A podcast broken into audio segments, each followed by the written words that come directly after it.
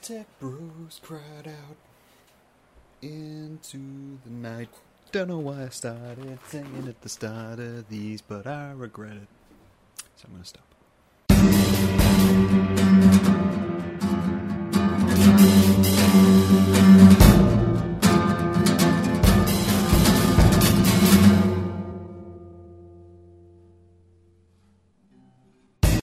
Sup, kids? How are you doing today?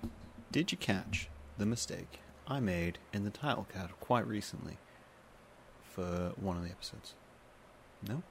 Didn't see it? Didn't spy it? Maybe you weren't paying attention at that point. Maybe you were ignoring the screen. Maybe uh, you were listening to the podcast, in which case you wouldn't have even seen it in the first place. It was just walked on by. Can't do that. Don't want to get demonetized on the old YouTube. I say demonetized. There's no adverts on my videos. If you ever see an advert on my video, I didn't put it there. You might get an advert in video eventually, one day. I don't know. Maybe you know someone will, will sponsor me in some manner. Some lonely soul will be like, "Oh, hey, we should pay that guy money. He's got the right vibe in order to do whatever it is we do." Maybe concrete. Concrete could sponsor me. You know, Acme. Acme, hit me up. We'll do a deal. I don't know. Actually, no, I don't know. Don't let's not let's not say that. Uh, let's not say I'll do a deal. I'm going to need to uh, know more about the ethics of your company before we let you slide into these concrete DMs, so to speak. Don't know why I'm checking my watch. Just kept my hand out there, just checking my watch as we go into this. So, why did all the tech boys cry out into the stratosphere? As it were. Well, so I was reading a quote recently, and I, it's a, a, quote which I had said to me, I believe, at one at one point uh, or another, um, which came from the tech industry, which I always find interesting. Sometimes you don't know where quotes come from. Sometimes quotes just kind of sneak up on you. Um, I, I, think I once wrote a piece about the uh, the phrase "a mind is a terrible thing to waste." Now, why do I know the phrase "a mind is a terrible thing to waste"? Well, I know the phrase "mind is a terrible thing to waste" because of a film called Small Soldiers, which I'm really learning as I get older that not a lot of people saw Small Soldiers, and that is a tragedy in media circles. Okay, because that film is great and it still holds up today. If you don't believe me, screw you. But that film's great. But it has a phrase in it: "A mind is a terrible thing to waste." Now, I knew this because Major Chip Hazard in that film says that line, and I thought to myself, that's a great little line, let's throw that into something. But where does it come from? I feel like I've heard that before. That seems too good for the sheer writing of a children's film about animatronic toys. So I looked it up, and what did I find? I found that that phrase was used in college advertising to get people from black neighborhoods to apply to college, telling them that a mind is a terrible thing to waste. So, what I'm saying is, you never really know where these phrases come from, and some of us have been using them for years. Some of us have been using, you know, different lines and phrases which we don't know the origin of, and that's dangerous. You should always know what the words coming out of your mouth, where they came from, because if you don't, they could be linked to something bad. They could be used in the wrong manner. I often see it with politicians. They'll use a word or a phrase which has come out, and then it'll secretly be found out that the Nazis used it. And then they'll go, oh, well, I'm not a Nazi supporter. I'm like, then you should have researched that quote. You should have used that phrasing. I do research my own working. But, what I was saying. So, there's a phrase. There was a phrase which came out of the tech industry which was spoken to me, and I at the time I thought, yeah, that's a great phrase. You know that that symbolizes everything which I I thought was right at the time um, in the job I do, and the day to day of the things which I do, and it seemed to make sense. And even in my my life, you know, I looked at it and I applied it to different bits and aspects of my life at the time. This was during pandemic. Um, I say that like that implements in, implicates every situation. Suddenly, that explains all actions, and it does. It's a conceptual like little trigger. Any any landmark event in human history, you look at it and you say, "Well, this was during this period," and suddenly a bunch of stuff just falls into place. This is one of those cases. During pandemic, I was told this, and it's like, "Yep, you know what? That makes sense." This this is completely rolling out. So, what phrase am I on about? I haven't even told you yet. The phrase I'm on about is "done is better than perfect." Okay, done is better than perfect. This is a phrase which came from the tech industry, and it came from I think it was uh, one of the major directors, shareholders, C whatever's of uh, Meta. A, uh, I'm really struggling to remember my name. I'm going to Google it. Remember my name. Uh. Sorry is better. Yes, I say the words as I'm typing them. Sheryl Sandberg said, Done is better than perfect. Coined that phrase, came out with it, and the tech industry went, Yes! Perfect. Exactly what we want. Done is better than perfect. And what this related to was this idea that you have these apps, and you have these programs, and you have these things which have all these bugs in them and mistakes in them, and they're not entirely user friendly, and they they're weirdly designed, and the code is broken, and they push out into the world, and you say, "Hey, yeah, done is better than perfect. It's out in the world. People can start enjoying it. We can fix it on the fly." That's why done is better than perfect, and that's why it's really popular in that industry because for, yeah, for the most part, that that was true for a long while. Whilst the tech boom was kind of happening and the internet was kicking off. Not well, the internet. This was years after the internet. It's just like when stuff like Foursquare and MySpace were all about. You know, this this was this was the start of it. This was everyone go, no, we just need to get the ideas out there. We need to get the product out there. See people engage with the product. If we get people to engage with the product, then that product can have money pushed towards us. We can afford more stuff, and we can afford better code, and we can afford better machines and learning, and have bigger servers. Blah blah blah blah blah. However, it's flawed. It's a great phrase. It's pithy, some would say. Pithy little slogan, as Roy Zimmerman would say. But it's wrong. Logically, it's wrong. On some level, I agree with it. Right? On some level, conceptually, the message makes sense. Done is better than perfect. It's meant to encourage you to not get caught up on the little things. Not get caught up on the idea of striving for perfection so you never release anything. Right? You're never going to fix all things. You're never going to solve all areas. You're never going to sand all the bumps on whatever you're trying to sand. You're never going to get every little bit of frosting done on the cake. You're not. You're just not. There's, there's no way around it. You can't do that. But done. Done is the wrong word, right? Isn't it? Done is better than perfect. Finished is what it's saying. Done. Finished. Don't need to do any more to it. Done is better than perfect. I disagree, Sheryl. I know I'm nobody. I know you know, I'm just a little voice with a little microphone. I know there is CEO bros and brosesses sitting around going, no, it's another white boy with a podcast. But it's wrong. Sorry. Conceptually, it's, it's, it's just wrong. It's it's not. It, what's interesting about this is it's a great phrase for artists. It could be the phrase for a lot of artists to consider, um, who do have anxiety about everything, who sit around and think, oh, well, you know, I can't show this drawing off, it's not quite perfect yet, or I can't send this painting out, it's not quite perfect yet, and they keep titivating it up with little dabs of paint here, little re-edits, re-sound mixes, little audio mixes.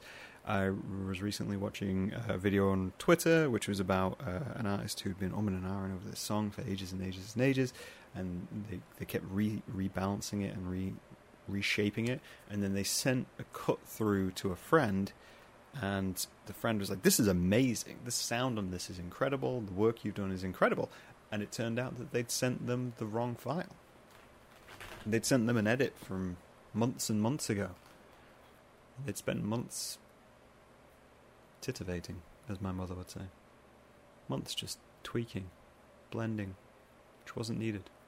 The song was great to begin with probably will continue to be. You know? Even now, even myself, you know, it's things take time, and when you've been staring at it so close to the blackboard, you forget there's a whole picture out there. There's a whole view of the wall which you're completely missing because you're too focused on the minutiae. And the, the, the slogan works for that. It's it works as you know, done is better than perfect, but disagree. I still disagree. There's no real way around it. You know. Now, don't get me wrong. Don't think you should obsess on the details. I think this podcast is probably an example of that. Don't think you should obsess on the details. Sorry, just checking that that's recording. Um, and I think done is the wrong word, though, right? Because essentially what you're saying is speed is much more important than quality. And to some extent, when deadlines are involved, finance is involved, people are involved, that could be true. But on the other side of it, what you're saying is also bad is better than perfect. Done but bad is better than perfect. Because if you look at society and you look at how things are done, finished, finalized, shot out into the world, we are getting a lot of bad. We're getting a lot of just awful products, designs, trailers, books, music, governments. All these things are aiming for done. They're aiming for draw a line in the sign. They're they're aiming for don't talk about this anymore. I think we see this a lot with social issues. No, I don't think it. I know we see this with a lot of social issues. The line I hear most is like, people want to keep talking about this. Why can't they just draw a line on the sign? Why do they keep going on about this over and over and over again? Well, maybe because the line you've drawn in the sand is bad. It's not good. It's it's done, but it doesn't solve the problem which was presented in the first place, and that's a huge issue. That's a point where you should be considering the final product. If done is still not good, then it should not be released. Right? That's to me that's a better phrase. We shouldn't be aiming for done is better than perfect. We should be aiming for good is better than perfect. It's something which you know I think I mean I relate to artists quite a lot it's hard to take on. And it's hard to break that idea in your head because you have a vision in your head. You have an idea of what you want to produce and how it will look and how the world will look upon it, and you want to make sure that that's not misinterpreted. But I found this as a big learning lesson and a big methodology lesson to myself when I was making Bert, and I'm currently working on Bert 2. Uh, by this point, I may have even announced a, like a pre-order for it. But Bert 1 is a great example of this. I was trying so hard for perfect. I'd written the script, I wrote the script twice, and then I wrote it again, and then I thought to myself, hmm, well, maybe I can add more to it, and maybe I can remove this. And I started revitalizing areas of it, redoing it over and over again until the point where I was like, no, I just need to draw this. Let's get it out of my head. Let's draw it. Let's see how it looks drawn. And then I drew it, and then I edited it, and I inked it, and all that kind of stuff. And then I produced the first issue. And you know what? The first issue isn't perfect. It's filled with, you know, spelling mistakes, grammar mistakes, printing mistakes, all kinds of mistakes. But it wasn't bad. It was just good. In my view. So good enough to release. And by doing that, I got feedback on it. I got feedback on the content that was in it, on the mistakes I'd made, the things which didn't work perfectly, the things which didn't gel or balance or land how they should have. And now, while I'm working on Bert 2, I'm re editing the first book. And it's very easy to look on that and think to yourself, you know what, I'm a huge failure, right? I'm having to do a second version of this. I said it was great the first time. I convinced people to spend money on it the first time. And yeah, that's true, because it was good. Now I'm just correcting those mistakes. I'm creating a polished version. I've had time to grow, learn, process. A lot of the edits I'm making are just to dialogue boxes. And it's because I've learned better methods for dealing with these things. I've learned new technologies since the last time I created and graphic designed this.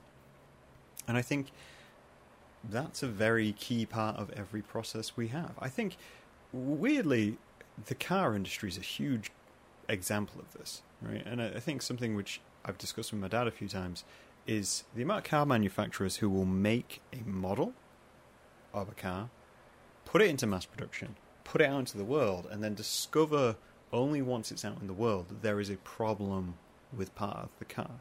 There is a problem with some aspect of the engineering, some piece which was put in there, and then they have to issue an e recall for that part or a free replacement for that part. And so on the next model, they don't do that. They change that, they modify it. And you saw it a lot when cars were really volatile in the industry. And, you know, this was like the 80s and 90s. Industry was huge, processing was huge. And manufacturers were aware of this, but they were very much along the lines of, well, if it's good and it looks good, then we can put it out into the world and we can let the world kind of beta test the vehicle we've built. Why can't that be the same for art? And I'm not talking about, you know, George Lucas's 50 million edits of Star Wars or anything like that. What I'm talking about is just the idea of getting your art out into the world and getting it out to the to a point where you can just let the world tell you if you need to edit it it saves you a lot of work as well because, and I've said this before, there's going to be no harsher critics than strangers, and at some point you will start to worry on things if things are getting through message wise, if things are good enough artistically, and you just might not have a clear vision, you know. So let someone else measure. Let someone else come in and say, "Hey, you know what? Yeah, this this this is good." I recently sent Bert to to a friend of mine, Jack. He's been on the podcast. Shout out to Jack if he still listens. And he proofed it because I'm terrible at grammar. And he proofed it, and he left me little notes along the way about things which he enjoyed, jokes he got, things which he didn't understand, and I found that really valuable. I found that valuable because I've been so close to it and so editing it and so deeply ingrained in every single word and every single line and wondering how's this is going to get printed and will the shades pick up that I just ignored whether people would really enjoy it. And it forced me to flip back through it and make sure it was doing what I wanted on like a blank face read level. And it's doing what I wanted as far as I know so it's good enough. And I'll put it out into the world and I'll start working on book three if you think that's a bit of a cop out and you think, well, yeah, Graham, anyone could do that. Anyone can put something out into the world and then edit afterwards. Let me ask you this about processes and processes, however you want to pronounce it. If, let's say, you were going to approach something for the first time, or even not for the first time, just from a different aspect of something which you do, right? And I'm going to use cooking as my example. Let's say you know how to cook. Let's say you know how to make a, like an absolute banging stew, or you can make soup, or why are all these things liquid based? I don't know. You know how to cook steak. You know how to roast vegetables. You know how to use an oven. All those things. You know how to do it, but you don't bake, right? You don't bake. You just never never tried it. Never never put yourself forward to make pastry. Never thought of making a sponge in your entire life. You don't bake. So the first cake you make, even if you follow the recipe, is that cake going to be perfect? No. It's not. It's basically not possible to be perfect. Okay? It could taste really good. It could. You follow a recipe, you keep it simple, it could taste really good. But it's not going to be perfect. Because you're learning your oven. You're learning how things work, you're learning temperatures, you're learning scales, you're learning how materials work together, how mix works together, how it pours, how to tell if it's done. All of these new skills, which you're piling on top of this cake, hoping that it'll be perfect. It'll come out first time, it'll be absolutely not a single burn line on it, not a single, single tear in the pastry sheet, or anything like that. You're hoping for perfect. And what you're going to get is good. I mean, you could screw it up, but what you're going to get is good. And that's good enough to serve friends, good enough to show people, good enough to say, hey, made some scones at the weekend. They turned out okay. What's wrong with aiming for that, right? I think something which we've lost is this idea that some things can be good. Not everything is groundbreaking, moves the medium along violates the user, anything like that. Sometimes it's worth for the things which aren't on the grand scheme being good. Even large scale projects sometimes can just be good. There's a perception of hiding your mistakes online. And I recently discussed this in the Don't Show You Working, or Nobody want, No one will pay you for your working podcast. Is that, you know, no one really wants to pay for the process. No one really wants to pay for being shown how something was made. And to that sense, we're hiding the mistakes. We're hiding all the things which go wrong to get something to the plate. We're hiding how many times you had to reread the recipe because you weren't sure what fold in eggs meant. Right? We hide that. Because at the end of it, you're presented with a cake. And if it tastes good, then why do you care? Right? We worry so much about it. I will happily sit and point out all the mistakes in my comic. Because those were mistakes which I made, and things which I've learned on, and things I moved on to. I know getting proofing is much more valuable to me than I previously thought it was, because I just don't catch those errors. I know that when printing it, certain printers will do better jobs than other printers. Those are things which we know. I did a video a while back about how having 1% of an idea is so much better than never creating an idea, right? And this plays perfectly into it. I won't say good is 1%, good's more like maybe 5 or 10%. But if you're creating an idea, you want to make something, want to do something, want to push something into the world or try or do something new for yourself, you should always aim for good. Because good gives you a point to work from. Good gives you a base that you can stand on and say, hey, this isn't as stable as I thought it was. This cake's not as good as I thought it was, but I still got cake. This drawing's not as good as I thought it was, but I'll put it online and maybe people will like it anyway. Maybe they'll like the concept and the artwork won't be as important to them as I thought it was going to be. And that's even more valuable. Done is better than perfect is wrong. Done is better than perfect is a scapegoat for pushing bad things out into the world and saying, We were under pressure. We were under pressure to deliver this, and so for we delivered it. Yes, you delivered it, but what you delivered was bad. Wasn't good, wasn't perfect. You were just so obsessed with the done that you ignored everything else. There's different approaches to things, I understand that. But good is better than perfect is a good starting point. Aim for that 1% on the loading bar. Aim to get things out. Trust that if you think it's good, some people may think it's great. And then you might even surprise yourself. Hopefully that helps. I'll talk to you guys later.